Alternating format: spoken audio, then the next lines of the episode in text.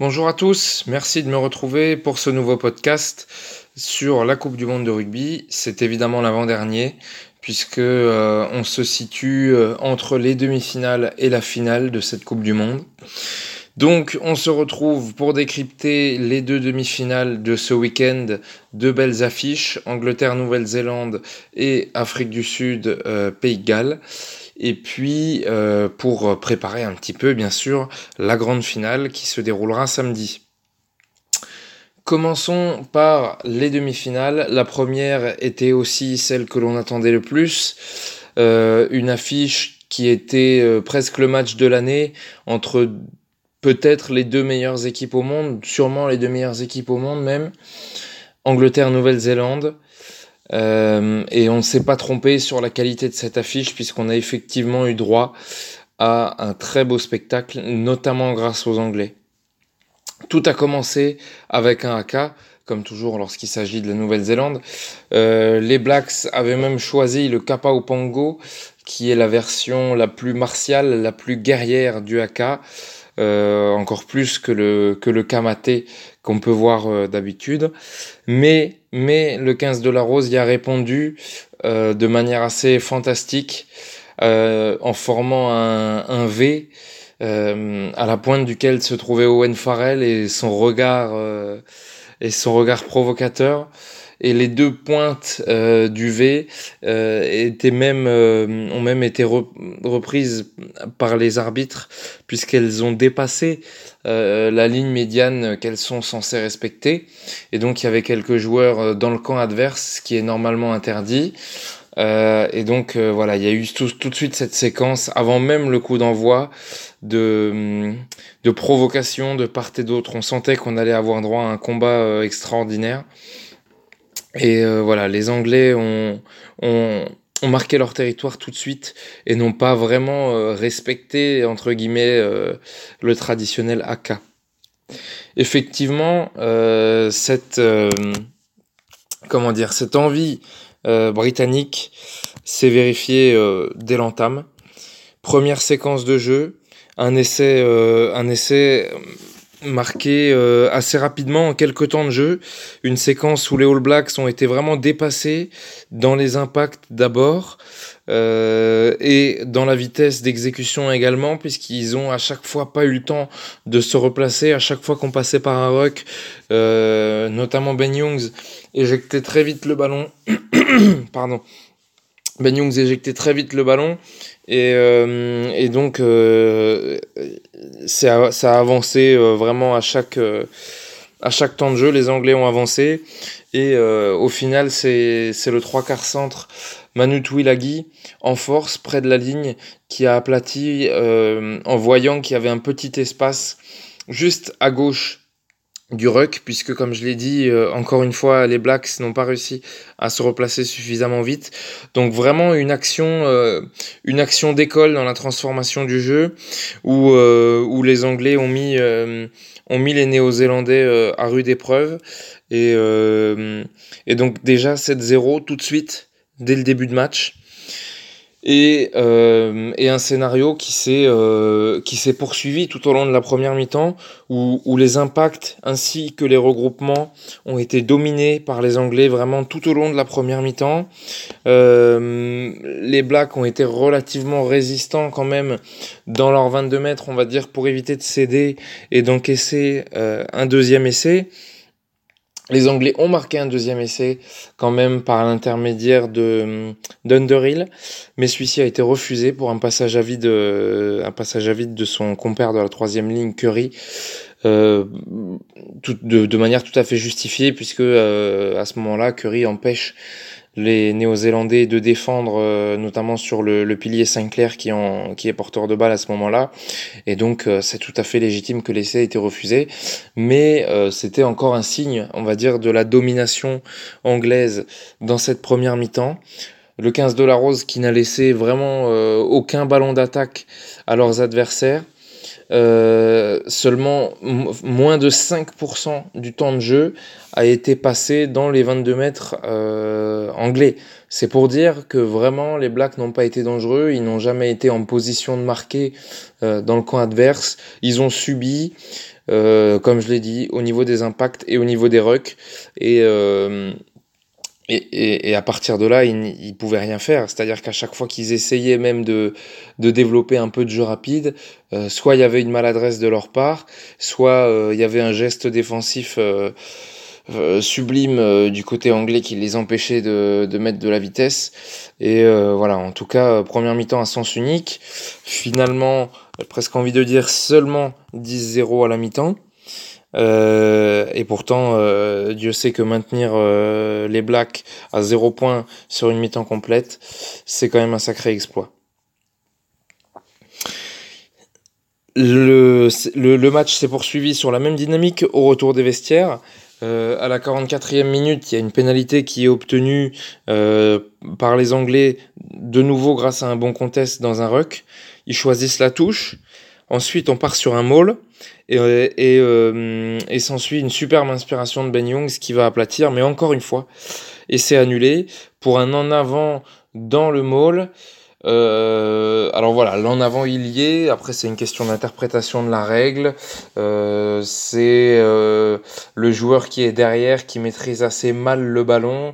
Le joueur qui est devant lui le reprend. Bon, on peut on peut estimer que la décision est juste, même si forcément c'est sévère, parce que c'est une petite broutille, on va dire, qui annule un essai qui aurait pu faire encore plus de différence. Mais sur cet en avant euh, sifflé, les Blacks obtiennent donc évidemment une mêlée, mais à la suite de cette mêlée, ils n'arrivent pas à se dégager proprement de leur camp, comme, euh, trop souvent dans ce match d'ailleurs, et, euh, et se mettent de nouveau à la faute dans la foulée, euh, ce qui nous amène à 13-0. Et, euh, et, toujours pas cette sensation de que, les, que les Néo-Zélandais peuvent revenir dans le match en fait. Hein. Ils ont eu rendu beaucoup de ballons au pied, euh, ils n'ont pas réussi à se créer des vraies situations d'attaque. Même encore à la 53e minute, il faut un excellent sauvetage de Sivouris devant Elliot Daly euh, le long de la ligne pour éviter de, d'enfoncer encore plus les hommes de Stevenson. Et finalement, dans la foulée, euh, les Blacks se montrent quand même réalistes sur presque leur première occasion de la deuxième mi-temps. Dans un premier temps, euh, le, le, le, joli enchaînement euh, offensif va jusqu'à Sivouris sur son aile. Celui-ci se montre euh, gourmand en essayant de forcer la, la situation, d'y aller seul. Finalement, il est repris et il est bien mis en touche. Mais sur la touche, le talonneur Jamie George se rate complètement du côté anglais. Euh, il, rate son sauteur et envoie le ballon euh, complètement fond de touche, ce qui n'était pas évidemment pas prévu. Et, euh, et, qui est à la réception en bout d'alignement? C'est Hardy Savea, le troisième ligne néo-zélandais, qui a plus qu'à qu aplatir. Donc euh, vraiment Savea euh, idéalement placé et, euh, et, tout à fait inspiré pour exploiter l'erreur anglaise, qui réduit le score donc à 13-7 mais euh, ça sera le seul éclair finalement de ce match du côté néo-zélandais, puisque globalement l'attaque est restée relativement stérile. Euh, ils ont commis beaucoup d'erreurs, de fautes de main, etc. Également des gestes de nervosité, euh, à l'image de, de la gifle de Sam Whitelock, le deuxième ligne, sur Owen Farrell en deuxième mi-temps, alors que les Blacks avaient une pénalité en leur faveur, euh, il s'agace quand, quand Farrell veut pas lâcher le ballon et lui, lui met une gifle qui renverse la pénalité et donc qui, qui tue encore plus euh, les chances néo-zélandaises de revenir au score. On était alors à 16-7, il restait euh, une quinzaine de minutes, c'était encore possible et ce geste-là finalement assomme un peu la fin de match. Euh, des Blacks toujours indisciplinés qui prennent, euh, qui prennent encore euh, des points supplémentaires à 19 jusqu'à 19-7 et, euh, et, et leur dernier très bon ballon d'attaque à la 71e minute à annihiler par un excellent contest anglais, symbole de ce match-là. Les Anglais ont été présents dans les zones où il fallait l'être euh, dans les regroupements, ils ont su, euh, ils ont su récupérer euh, des ballons, gratter des ballons, gagner les impacts aussi, faire reculer les Néo-Zélandais. C'est toujours eux qui ont été dans l'avancée, ce qui fait que ben, les Blacks n'ont jamais pu développer leur jeu et, et s'en sortent avec cet essai de Savea. ils pouvaient, ils pouvaient clairement pas avoir mieux, quoi. Ils pouvaient pas avoir mieux. Alors que euh, les Anglais, eux, même s'ils n'ont pas été réalistes sur chaque offensive, parce qu'il faut le dire, euh, mine de rien, la Nouvelle-Zélande reste une grande équipe qui sait quand même défendre euh, relativement correctement, même quand elle est, même quand elle subit le jeu. Voilà, même s'ils n'ont pas été réalistes à 100%, les Anglais étaient vraiment au-dessus et, et rejoignent donc la finale. Alors que les Blacks, double champion du monde en titre, s'arrêtent là. Euh, on savait que c'était possible, on savait que cette équipe de Nouvelle-Zélande n'était pas forcément la meilleure euh, qu'on ait vue, qu'elle était probablement moins forte qu'en 2011 et en 2015, mais, euh, mais c'est vrai qu'elle est restée la favorite pour le titre mondial. Les Anglais, eux, deviennent avec cette victoire premiers au classement World Rugby, ce qui est tout à fait légitime au vu de leur forme actuelle. J'aurais vraiment du mal à, à, vous donner des points faibles de cette équipe, comme depuis le début du tournoi, on n'a pas vraiment vu ses points faibles. Même contre l'Australie, lorsqu'elle était légèrement en difficulté, elle a su euh, resserrer les rangs et euh, se montrer efficace pour l'emporter. Là, elle a carrément dominé de la tête et des épaules euh, la Nouvelle-Zélande, ce qui est quand même assez rare pour être souligné. Elle a un 8 de devant relativement incomparable. Quand vous avez quand vous avez des joueurs qui se révèlent sur cette Coupe du Monde, je pense au pilier droit Kyle Sinclair notamment, quand vous avez euh, aussi les, les, deux flanqueurs, Tom Curry et Sam Underhill, qui se révèlent sur cette Coupe du Monde, quand vous avez euh, le monstre de puissance qui est Billy Vunipola en numéro 8, quand vous avez Maro Itoje et Courtney Lose qui sont si précieux euh, en touche et également dans les malls et dans les rucks, toujours prêts à, à aller gratter des ballons, à profiter de leur envergure pour gêner l'adversaire. C'est un 8 de devant qui est très difficile à déborder. Et puis il y a une chose aussi qui fait la force de cette équipe, c'est son animation offensive. C'est le trio 9, 10, 12, Ben Youngs, George Ford, Owen Farrell, qui est d'une intelligence de jeu remarquable. Les deux, euh, les deux, euh, les deux ouvreurs, puisque c'est une équipe qui joue à deux ouvreurs, hein, Ford et Farrell sont des ouvreurs, euh, récitent quand, quand ils jouent au pied. Ben Youngs aussi est toujours très précis au pied, inspiré autour des rucks. Voilà, cette force, elle est là. Enfin, une des forces est là, parce qu'il n'y a pas de faiblesse. Et puis, euh, et puis May, Watson, euh, c'est de la dynamite sur les extérieurs. Elliot Daly aussi. Manu Tuilagi en puissance au centre. Enfin, vraiment, je, je suis admiratif de cette équipe d'Angleterre qui a, qui a récité une partition incroyable euh, contre la Nouvelle-Zélande, additionnée d'une bonne dose de, de motivation, comme je l'ai dit, dès le AK. Euh, les statistiques ne trompent pas non plus. Hein. 56% euh, de possession euh, sur l'ensemble du match, 62% d'occupation sur l'ensemble du match. En termes de conquête, rien à dire. Euh, ils ont même réussi à gratter euh, deux trois ballons à l'alignement néo-zélandais en touche. ils ont été évidemment plus disciplinés, surtout qu'ils avaient plus la, la possession, donc c'est relativement logique. non, franchement, pas grand chose à dire sur cette équipe d'Angleterre qui a fait le match qu'il fallait. Du côté néo-zélandais, bah, c'est plutôt l'inverse du coup. Hein, ils ont été étouffés. Euh, moi, j'aurais tendance plus à souligner la qualité du 15 de la Rose plutôt que les faiblesses de la Nouvelle-Zélande, même si effectivement euh, on aurait du mal à, citer des individualités euh, flamboyantes euh, chez les Blacks, hormis peut-être Hardy Savea et Boden Barrett à l'arrière. Voilà ce qu'on pouvait dire sur cette première demi-finale qui nous a franchement, franchement régalé. Ensuite, on va donc passer à la deuxième demi-finale, Pays de Galles, Afrique du Sud. Celle-là nous a quand même beaucoup moins régalé, il faut le dire. Euh, Pays de Galles, Afrique du Sud, on pouvait s'y attendre. Hein. Deux, gros, packs qui s'affrontaient, deux grosses défenses. Donc on a eu, euh, un match fermé. Euh, les pénalités qui ont été obtenues, les premiers points qui ont été inscrits, c'est autour des rucks finalement, elles sont venues récompenser ces pénalités. Chaque, chaque action rapide qu'on a vue dans cette première mi-temps, il n'y en a pas eu beaucoup. mais de, de, part et d'autre, que ce soit l'Afrique du Sud ou, ou, le Pays de Galles, dès qu'ils ont réussi à mettre un peu de vitesse, ils ont réussi à mettre un peu l'adversaire en danger, notamment dans les zones de ruck. Donc on s'est retrouvé à 3-3 puis à 6-3 en faveur des Springboks qui ont pris l'avantage en premier euh, en mêlée en, mettant à la faute euh, donc le, les avant euh, les avant gallois. La première vraie belle relance offensive, on a dû attendre la 28e minute pour la voir pour les Sud-Africains avec une bonne une bonne sortie de terrain de la part des ailiers donc euh, Mapimpi et euh, Nkosi. Euh, sachant donc que Cheslin Colby était blessé, forfait pour cette rencontre, ce qui a aussi, ce qui peut aussi expliquer le manque de, comment dire, de d'inventivité et de dynamisme du côté des offensives sud-africaines.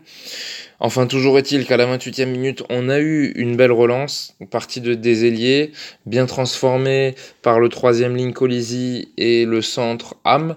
Mais euh, une fois qu'on est arrivé sur les 22 mètres gallois, euh, il y a eu des problèmes dans la, dans la transformation du jeu. L'action a été mal, euh, mal convertie, on va dire et, euh, et, bien stoppé en revanche par la, par la très grosse défense galloise hein, qui s'est bien montrée euh, à l'œuvre euh, sur cette première mi-temps. Mais par contre, euh, le, le, jeu offensif était très très pauvre, autant que, que, face aux Français en fait. Hein. On n'a pas été spécialement surpris de voir les, le 15 du Poireau jouer comme ça, parce qu'on n'avait pas vu beaucoup mieux en quart de finale ça fait un petit peu de mal de le répéter parce que forcément on en vient à se demander si euh, s'il n'y a pas encore plus de regrets à avoir euh, pour le 15 de France quand on voit que le, les Springboks ont pas été euh, pas été très dominateurs dans ce match, ils n'ont pas joué un, un, beau rugby, mais les Gallois ont été encore plus mauvais en tout cas en première mi-temps tout du moins. ces problèmes offensifs, à mon sens, ils viennent majoritairement de la charnière. Gareth Davis, Dan Bigard, qui encore une fois de la même manière que, face au bleu, a été défaillante, euh, a beaucoup trop insisté à, avec le jeu au pied. Hein. On a eu des parties de ping-pong euh, des deux côtés. On s'est renvoyé, euh, la balle avec des chandelles et des coups de pied de dégagement. Vraiment aucune inspiration offensive du côté de Davis et Bigard, ce qui est selon moi la principale explication. Mais euh, on a vu quand même une action de jeu euh, en toute fin de première mi-temps du côté gallois avec une bonne réception de Dan Bigard euh, sur une chandelle. Hein, euh, avec toutes celles qu'ils ont tapées, il fallait quand même qu'il y en ait une qui soit fructueuse. mais encore une fois, ça n'a pas vraiment abouti. Et donc on est rentré à la mi-temps à 6-3, il me semble. Non, 9-6, pardon, en faveur de l'Afrique du Sud. Donc que des pénalités, un duel de buteurs.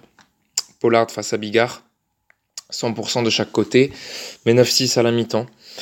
Euh, la situation s'est un peu débloquée euh, après un quart d'heure dans la seconde période. Jusque-là, on n'avait de nouveau pas vu grand-chose.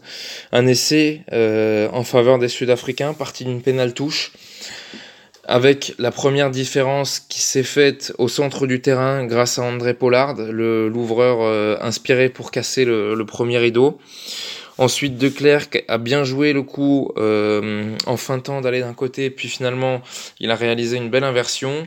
Et c'est finalement le trois quarts centre, Damien De Allende, peut-être probablement le meilleur Sud-Africain dans ce match d'ailleurs, qui a lui euh, qui a lui été à la finition en trouvant parfaitement l'espace entre le demi de mêlée remplaçant euh, des Gallois qui est Thomas Williams et et euh, l'ouvreur Dan Bigard encore une fois coupable euh, puisqu'il il rate complètement son plaquage sur DLND et donc le, Sud-Africain part à l'essai pour, euh, pour offrir le premier gros avantage à son équipe à, à 16, 16 à 6. Si je ne dis pas de bêtises, euh, 16-9, pardon, je viens de vérifier, c'était 16-9.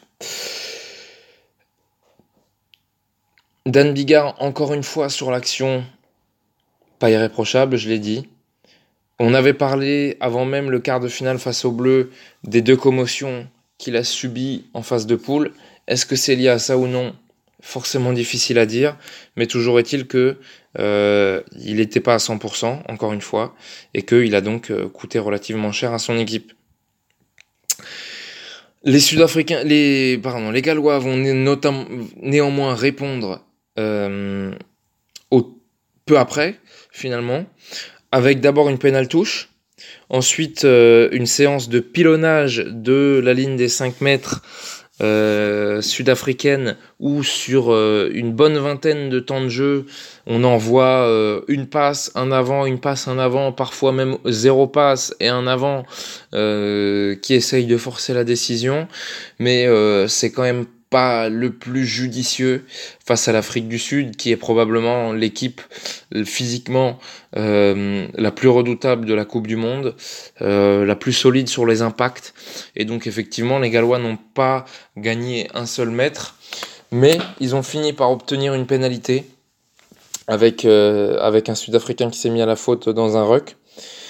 Pénalité face au poteau, facile à convertir. À ce moment-là, on est à 16-9 on se dit, ils ont intérêt à prendre euh, les trois points euh, faciles, puisqu'ils reviendraient à ce moment-là à 16-12, avec encore euh, un quart d'heure pour marquer. Finalement, ils choisissent quelque chose de plus culotté, puisqu'ils prennent la mêlée. Donc on est un peu surpris de ce choix. Nos doutes sont confirmés parce qu'ils se font complètement enfoncer sur la mêlée. Vraiment, c'est clairement le pack des box qui prend le dessus. Assez miraculeusement, il y a euh, le numéro 8, Ross Moriarty, qui arrive à se saisir du ballon et à l'éjecter sous la pression euh, du 9 adverse de Clerc. Non seulement il arrive à l'éjecter, mais en plus, il le donne dans de bonnes conditions à son demi de mêlée. Et là, en, deux passes, on arrive sur l'extérieur et c'est Josh Adams qui conclut euh, à la surprise générale. Réalisme total du côté des Gallois. Comme je l'ai dit, en plus, ils étaient dominés sur la mêlée. Ils s'en sortent assez miraculeusement. De Clerc est pas loin de, de récupérer le ballon, mais du coup, il prend un risque en faisant ça. Et euh, il, donne un surnombre finalement euh, aux rouges qui, qui vont au bout et reviennent à ce moment-là à 16-16. La fin de match s'annonce donc euh, plutôt tendue. Et euh, c'est les Gallois qui vont craquer finalement en se montrant euh, indisciplinés, en écroulant un maul. À la 76e minute, pénalité convertie avec beaucoup de sang-froid par André Pollard, encore complètement décisif dans ce match. Et euh, la dernière opportunité sera en faveur des Gallois, qui ont eu donc la, la dernière munition pour, euh, pour revenir encore au score. Mais, euh, mais sur, cette, sur cette ultime touche, Alun, Wynne Jones, le capitaine emblématique de cette sélection, manque sa réception, euh, manque sa réception, commet un en avant et condamne donc euh, le 15 du Poireau a euh, disputé la petite finale qui sera face à la Nouvelle-Zélande vendredi matin à 10h. Des Gallois qui échouent une fois de plus euh, en demi-finale, comme en 1987, comme en 2011. Ça ne passe toujours pas, alors que les Sud-Africains, eux, rejoignent le 15 de la Rose en finale dans une affiche encore une fois alléchante, remake de la finale de 2007 qui avait remporté euh, les Springboks d'Abana face euh, au coéquipier de Johnny Wilkinson à l'époque. Cette fois, on aura encore une pluie de stars sur la pelouse. Vraiment une belle affiche. Angleterre-Afrique du Sud. Euh, je vais pas m'éterniser trop longtemps sur cette demi-finale euh, Pays de Galles Afrique du Sud parce que comme on l'a dit, c'était un rugby de combat, ça a été un rugby de gagne-terrain où on a enchaîné les, coups de pied sans vraiment provoquer euh, les défenses adverses, pas de pas beaucoup de jeux créés sur les extérieurs notamment, pas beaucoup de ballons de relance exploités. Euh, un exploit euh, individuel de chaque côté qui mène à l'essai.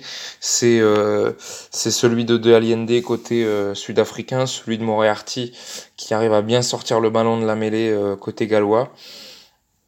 Pour le reste, Peut-être que le match se gagne aussi euh, grâce à la supériorité d'André Pollard dans l'organisation et dans l'animation du jeu, du jeu pardon, par rapport à, par rapport à Dan Bigard. Voilà, c'est tout, c'est, tout ce, que, ce qu'on peut dire là-dessus. Donc on va, euh, on va se tourner vers la finale. la finale tant attendue. Euh, avec des Anglais qui sont favoris au vu de, de leur prestation face aux Blacks. Hein, je l'ai dit, je vois très peu de points faibles à cette équipe. Euh, J'en ai pas parlé, mais il y a aussi un banc qui est, très impressionnant. Euh, quand vous faites rentrer en première ligne Cowan Dickey, Marler et Cole, plus George Croix en deuxième ligne, voilà. Euh, là où ça pourrait peut-être coincer, c'est au poste de demi de mêlée. Willie Hines s'est blessé euh, sur son entrée. Donc les Anglais ont été obligés de rappeler Ben Spencer, le, le, le demi de mêlée des Saracens. Bon, ça n'aura pas, à mon avis, une grande incidence. Euh, Enfin voilà, le banc, le banc anglais impressionnant. Alors on peut aussi arguer que le banc sud-africain est très impressionnant aussi quand vous avez Malcolm Marx comme euh, talonneur remplaçant, Steven Kitchoff aussi en première ligne, euh, François Lowe, euh, voilà. Il y a, y a du talent, il y a vraiment du talent des deux côtés du terrain. J'espère de tout cœur que Cheslin Colby va pouvoir être suffisamment remis de sa blessure à la cheville contractée en phase de poule pour pouvoir disputer cette finale parce que ça nous ferait un artificier de plus sur les ailes euh, avec Colby, Mapimpi euh, d'un côté et puis euh, May et Watson de l'autre. Il y aurait vraiment un spectacle garanti. Après, ça reste une finale. On sait comment ce genre de match se joue. C'est souvent des matchs fermés. Euh, il faut s'attendre à une grosse opposition aussi euh, des 8 de devant. À mon avis, ça va envoyer du lourd dans les impacts. On sait que les Sud-Africains sont spécialistes de ça. Les Anglais ont la possibilité d'y répondre. Ils ont aussi beaucoup de puissance. Mais peut-être que eux ont plus de, de création en termes de jeu avec les trois quarts. Euh, avec cette doublette Ford Farrell euh, appuyée par les flèches sur les ailes et euh, Daly à, à l'arrière aussi. Ils ont un peu plus de variations possibles dans leur jeu, je pense, que euh, les Sud-Africains qui devraient, à mon avis, vraiment insister sur le défi physique au centre du terrain. Euh, dans ce cadre-là, ça va être intéressant de voir si Damian De Allende peut résister à Manu Tuilagi en face pour ce qui est du duel des trois quarts centres. Ça va être intéressant de voir si d'un côté ou de l'autre, on va euh, on va envoyer quelques joueurs en mission pour aller plaquer très fort euh, Pollard d'un côté et, euh, et Ford ou Farrell de l'autre. Voilà, c'est le genre de petits détails sur lequel le match pourrait basculer. Mais euh, à mon avis, ça, ça va quand même pas être une démonstration que ce soit d'un côté ou de l'autre. Ça m'étonnerait qu'il y ait 20 points d'écart à l'arrivée. Je pense que, euh, que ça va être un match fermé, qu'on risque, euh, qu'on risque d'attendre un petit peu, que ça se, que ça s'ouvre. Mais euh, d'un autre côté, on peut aussi se dire que plus le match va avancer, plus les équipes vont avoir peur d'ouvrir des espaces aux flèches qu'il y a en face. Donc, euh, à mon avis, on peut s'attendre à une très grosse confrontation euh, des. J'espère quand même qu'on aura droit à du beau rugby. En tout cas, Angleterre-Afrique du Sud, c'est quasiment une affiche rêvée pour une finale de Coupe du Monde. À l'heure actuelle, c'est ce qui se fait de mieux dans le rugby. Et, euh, et ben que le meilleur gagne. Voilà, c'est tout ce qu'on peut dire. C'était donc l'avant-dernier épisode de notre podcast Coupe du Monde de rugby. Plus qu'une semaine, après ça sera fini. Eh ben, euh, profitez bien de ce dernier week-end de, de, compétition, week-end un petit peu décalé, hein, puisque la, la, petite finale sera vendredi à 10h, la finale sera samedi à 10h, donc attention à ça. Mais, euh, mais voilà, en tout cas, euh, profitez bien du spectacle qui reste, et puis continuez bien sûr à, à, nous suivre comme vous le faites sur notre site, sur les réseaux sociaux, Twitter, Facebook, sur YouTube, sur SoundCloud pour ce qui est des podcasts. Et à bientôt tout le monde, ciao